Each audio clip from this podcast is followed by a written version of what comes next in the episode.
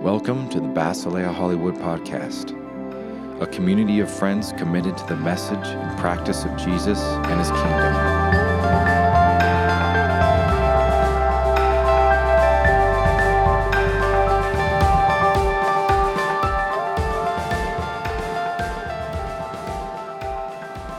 So, God, we just thank you for what you're doing in Bill. And we thank you for what you're doing in us as a family.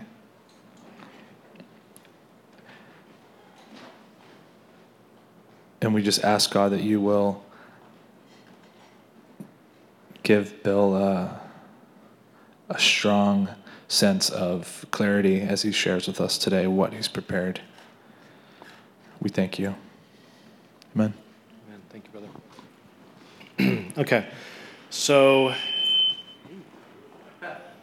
so if you would like to, we're going to have the Bible passage I'm going to read up, up on the screen, but if you want to have something in front of you to look at or look back at or make sure I'm telling you the truth or whatever, you can raise your hand and I guess Harry will, Harry or I will hand you uh, a Bible that says the same things that'll be on the screen. And then you will, you will know. And for those of us who like tangible things, that's maybe helpful. Uh, but okay, so go to Deuteronomy 18:9. I guess mostly just mostly just Tim, but if you have your own Bible or something, Deuteronomy chapter 18 verse 9, and we'll start reading. okay, when this is uh, Moses speaking. Moses says, "When you enter the land the Lord your God is giving you, do not learn to imitate the detestable ways of the nations there." Let no one be found among you who sacrifices their son or daughter in the fire, who practices divination or sorcery, interprets omens, engages in witchcraft, or casts spells, or who is a medium or spiritist, or who consults the dead. Anyone who does these things is detestable to the Lord. Because of these same detestable practices, the Lord your God will drive out those nations before you. You must be blameless before the Lord your God. The nations you will dispossess listen to those who practice sorcery or divination, but as for you, the Lord your God has not permitted you to do so. The Lord your God will raise up for you a prophet like me from among you, from your fellow Israelites. You must listen to him, for this is what you asked of the Lord your God at Horeb on the day of the assembly when you said, let us not hear the voice of the Lord our God, nor see this great fire any more, or we will die. The Lord said to me, What they say is good. I will raise up for them a prophet like you from among their fellow Israelites, and I will put my words in his mouth. He will tell them everything I command him. I myself will call to account anyone who does not listen to my words that the prophet speaks in my name. But a prophet who presumes to speak in my name anything I have not commanded, or a prophet who speaks in the name of other gods, is to be put to death. You may say to yourselves, How can we know when a message has not been spoken by the Lord? If what a prophet proclaims in the name of the Lord does not take place or come true, that is a message the Lord has not spoken. That prophet has spoken presumptuously, so do not be alarmed. So, if you've been hanging around here lately, you know that for the last year or so, we've been working through uh, Matthew's Gospel in order. And then in, for the Advent season, the last four Sundays, we kind of took a break from that, and we've been following the lectionary, which is a schedule of readings that um, many, many churches all over the world use. And so uh, during the Advent season, those passages were oriented towards the themes of Advent, anticipating the Lord's appearance, stuff like that. And so we've been listening to those and, and following that. Uh, now Christmas has passed, and I assume in the first week of the new year, we're going to jump back into Matthew, as far as I know. So today's kind of this wild card Sunday where no one really had any guidance for me about what to talk about. I just kind of got to pick whatever I wanted to talk about. And so I was praying and asking the Lord for guidance on just like what do whoever's going to, you know, most people aren't going to be here. More people than I thought showed up. But, you know, I was figuring, God, what, what does someone need to hear? And, and I felt uh, this particular passage just kind of jumped off the page at me shortly after asking God about that. And so I'm kind of running with that. I'm not 100% settled on everything I'm going to say yet. And I'm not sure if it's for one particular person or multiple people or what. I'm trusting that God will accomplish what He wants to accomplish today. But frankly, this isn't uh, necessarily the text that I'd be most likely to pick uh, to read to you. It's got some things that are that feel distant uh, from how I see the world uh, and how I think most of us do, in terms of culture and in terms of just our location in in history with God. Uh, and so, for one thing, this is if you're not familiar with sort of Deuteronomy in the context of the words we just read, um, the basic story of the first few books of the Bible is uh, God chooses Abraham and promises to uh, multiply his people and make a great nation that will bless the world. Uh, that the descendants of Abraham end up in slavery in Egypt. Um, through Moses, God delivers the people from slavery in Egypt, brings them into the wilderness. They come to Mount Sinai or Mount Horeb, same mountain, uh, and they, they see the presence of God gloriously um, on top of the mountain. And the Lord gives them the, the commandments, the way of life that they're supposed to follow when they inherit the promised land. And so when we speak about the law or the Torah or something like that, this is God's instructions to his people about how to live faithfully in the land that he is giving them. Uh, and Deuteronomy is Moses' uh, restatement of those ways because the people at this point have gone through this saga of you know wandering in the wilderness and some things go badly and some things go well and it's this complicated sort of process because the people aren't perfect at obeying God. But now they're at the edge of the land that God has promised. They're about to go in Moses is not allowed to go in because of a particular act of disobedience, and so he's going to stay behind. And so he's just telling the people just remember, here's where God has brought us so far. Here's the things God has told us to do. He restates some things, he adapts some things in certain ways and how he says them, emphasizes particular things. And then, okay, now go, make sure you tell your children, make sure they tell their children you need to stick tightly to the things I'm saying. And that's what Deuteronomy is. And so this is just a piece of that. And so, for one thing, this is kind of distant to probably all of us in the sense that we're not um, inheriting the promised land. You know, in, we're not, we don't, we don't live in the promised land. Our, and, you know, most of our ancestors weren't involved in this occasion um, there is a particularity to it. It's about how you live in this particular promised land as this particular people, descended from this particular patriarch. Most of us aren't, in the most straightforward sense, involved in that. Certainly, we're not uh, inheriting land and driving away other nations and things like that. It's not, it's not our, what we're doing. Um, there's different ways of governing and different ways of getting things done. This is a world that is culturally very different. The realities that the people of Israel experienced are extraordinarily different from ours to enough of an extent that I think it's hard to put ourselves in their shoes. Um, as a Christian and because of my convictions as a Christian, I don't like capital punishment. I think it's wrong. And yet, here we have if a prophet speaks in the name of another God or speaks presumptuously, they're to be executed. That's uncomfortable to me. Um, and just in general, there's sort of a, it's not very nice about the practices of the other peoples and the other traditions and other cultures and so forth. It's kind of, you know, um, and then furthermore, uh, in Christ, though, though we do believe, uh, if we read our Bible carefully, we do believe that uh, in Christ we're kind of incorporated into this story that God began with Abraham. We, we actually do participate in that in a particular kind of way. Um, but the nature of the relationship is different. We're not just, you know, uh, a bunch of Gentiles who got to live in the promised land with Israel and do the stuff. There, there is a, a, sort of difference in, in that in Jesus we have access to God in a slightly different way, whereas uh, there are particular prophets in the Old Testament era. There are also prophecies that we believe are fulfilled in Jesus, where the Holy Spirit comes to the people. Uh, basically, everybody gets to participate in certain ways in this uh, you know receiving the word of the Lord and proclaiming that uh, by the Holy Spirit, which God pours on everybody uh, in Christ. And so there's something different there. And then our relationship to the law is different because uh, we believe that that um, that we enter in through through grace, and there's a whole lot there that I can't dig into today.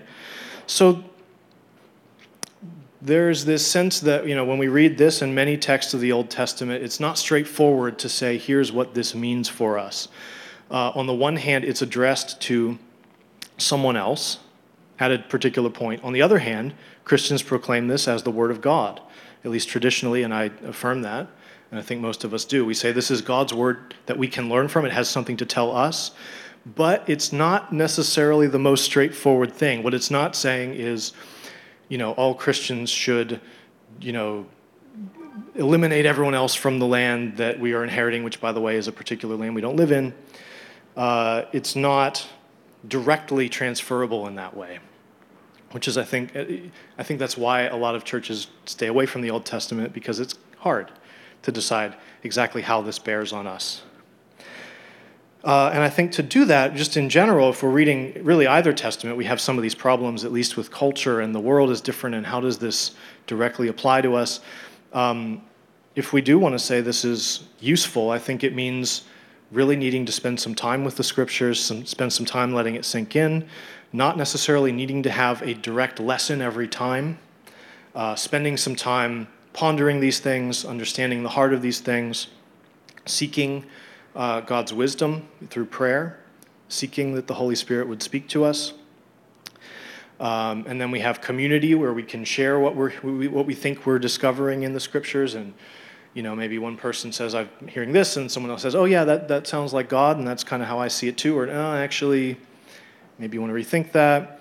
We have a community where we can kind of check each other, where we can, um, we don't have to do this alone, and that is helpful, I think. And then we have practices that we do, that, that Christians have done for a long time, that actually shape how we uh, approach God. And so I think that taking communion, praying for each other, serving others, giving, putting money in the plate, stuff like that, singing praises to God together, these kinds of things actually have something to do with how we hear uh, God's word in the scriptures and how we hear God's word from one another.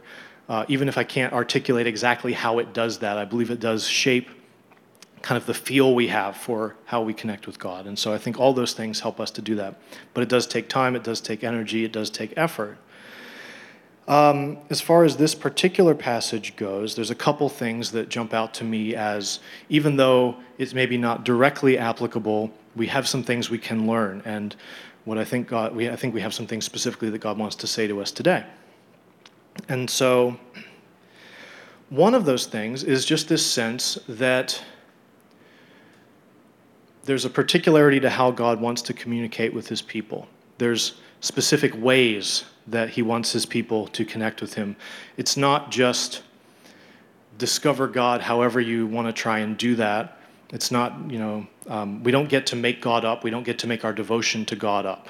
I think that in uh, Los Angeles these days and in a lot of other places, the culture is very much one where you um, customize your own spirituality. You seek God out however you see fit.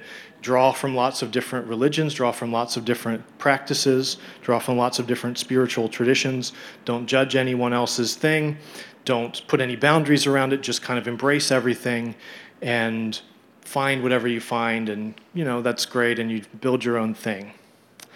Um, and if you have a commitment to a particular set of ways, especially if they go back a while in history, uh, that can be seen as closed minded.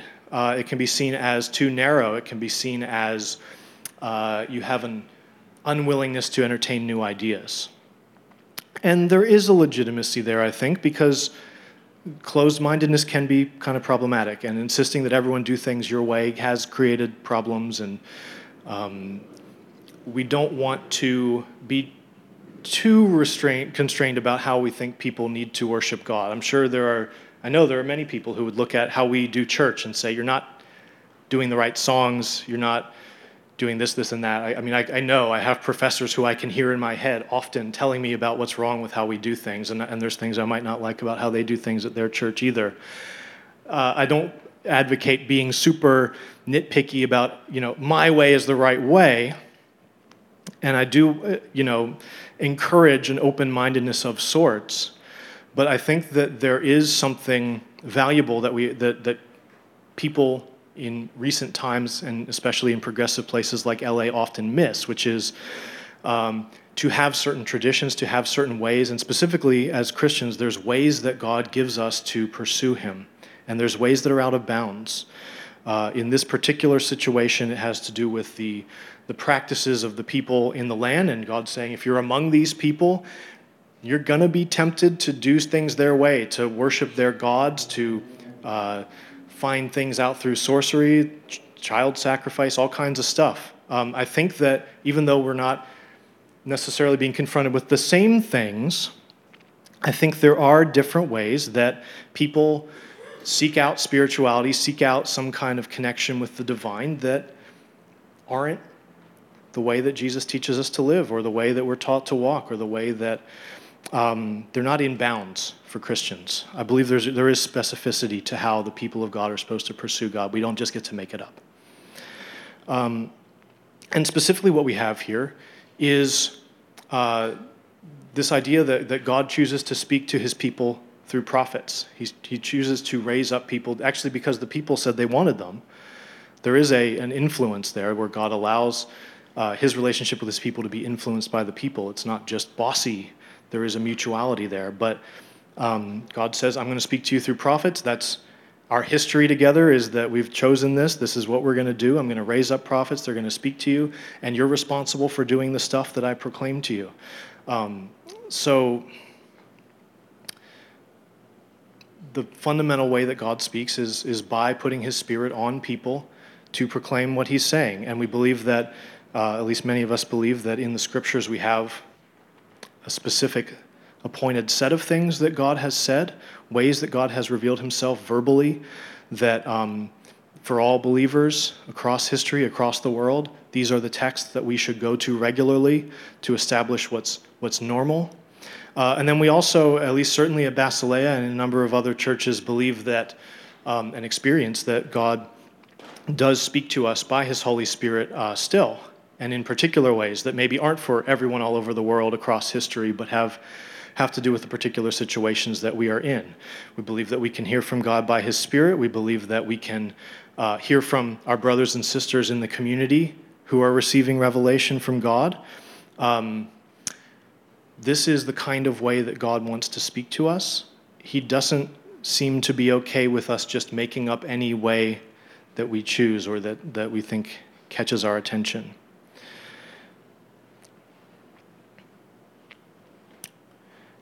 And then I guess I also just wanted to rest for a minute on this idea that it's important to exercise care in stewarding those things right. I think, again, the scriptures and the word that God speaks through the Spirit that's particular, um, it's not just sort of an inspirational idea of the day. It's not just a little piece of encouragement or, or, a bunch of stuff that you can kind of pick up and run with if you see fit or leave it if you kind of don't like it. Uh, God expects and holds his people responsible for doing the stuff, you know, following his words, trying to discover um, what pleases him and do that. And so I think we need to exercise care in both of those ways in, in uh, discovering how to line up with what we're hearing by the Spirit, discovering how to line up with the scriptures. So, how exactly this works for any given one of us might be different from person to person. There may be places where, as you're hearing me or as you go to prayer, you may be aware oh, I, I did try to seek God in a way that was kind of out of bounds, uh, or I didn't take His word seriously enough, or I didn't take my participation in that seriously enough, my role in fulfilling what He says seriously enough. Um, and you may feel that there's something, some repentance to do, some confession to do. Uh, you may want to pray with somebody. Um, you may feel that there's a particular thing that God has made you aware of that you haven't been diligent in seeking. You know, what does this mean for me? Uh, and you may want to pick that back up and run with that. Um, there's various ways that that might look. So, what we want to do is um, I think we want to take just a couple of minutes. Uh, I don't know if someone would maybe play us a little. Brady, would you give us a little tune or something? Uh, just take a couple minutes, ponder the stuff that I'm saying, and whether it has implication. It may not. It may be that you're fine and you know you've been doing what you should. It may be that you are aware that oh, I do need to deal with this thing in prayer, and um, if you if you do feel that way, if you do think there's something that God is pressing on you about, um, I think a couple of us will be over in the vicinity of the stairs, and you can come and pray with us. Or if you know someone here that you're more comfortable with, you can talk with them. Uh, but we want to make space for people to just articulate what they're feeling, you know, and, and we'll, we'll kind of come alongside you and, and do whatever seems like the thing to do there as far as prayer and talking and stuff like that. Um, I guess I'll just say a little prayer. We'll take a few minutes, kind of just see if we are aware that God is saying something and respond accordingly, okay? And if you don't feel something, then just, you know, feel free to mingle and have snacks and all that. So, God, I thank you that you do speak to us, you do make your word known to us and your will known to us, and you do um, act by your Holy Spirit in specific ways. I thank you that you are, you, re- you reveal yourself to us as a God who's real, not as a God who we just dream up. I pray that you would uh, push on us and, and make, aware, make us aware if there are ways that we have not sought your will in a way that pleases you, uh, or not been faithful to you in the ways that you give us to follow you, and that you would um, just move us to address those things, that you bring us freedom from any chains, um, freedom from any habits that are not fruitful. I pray that you would accomplish your purposes today by your Spirit, God. Thank you, Father.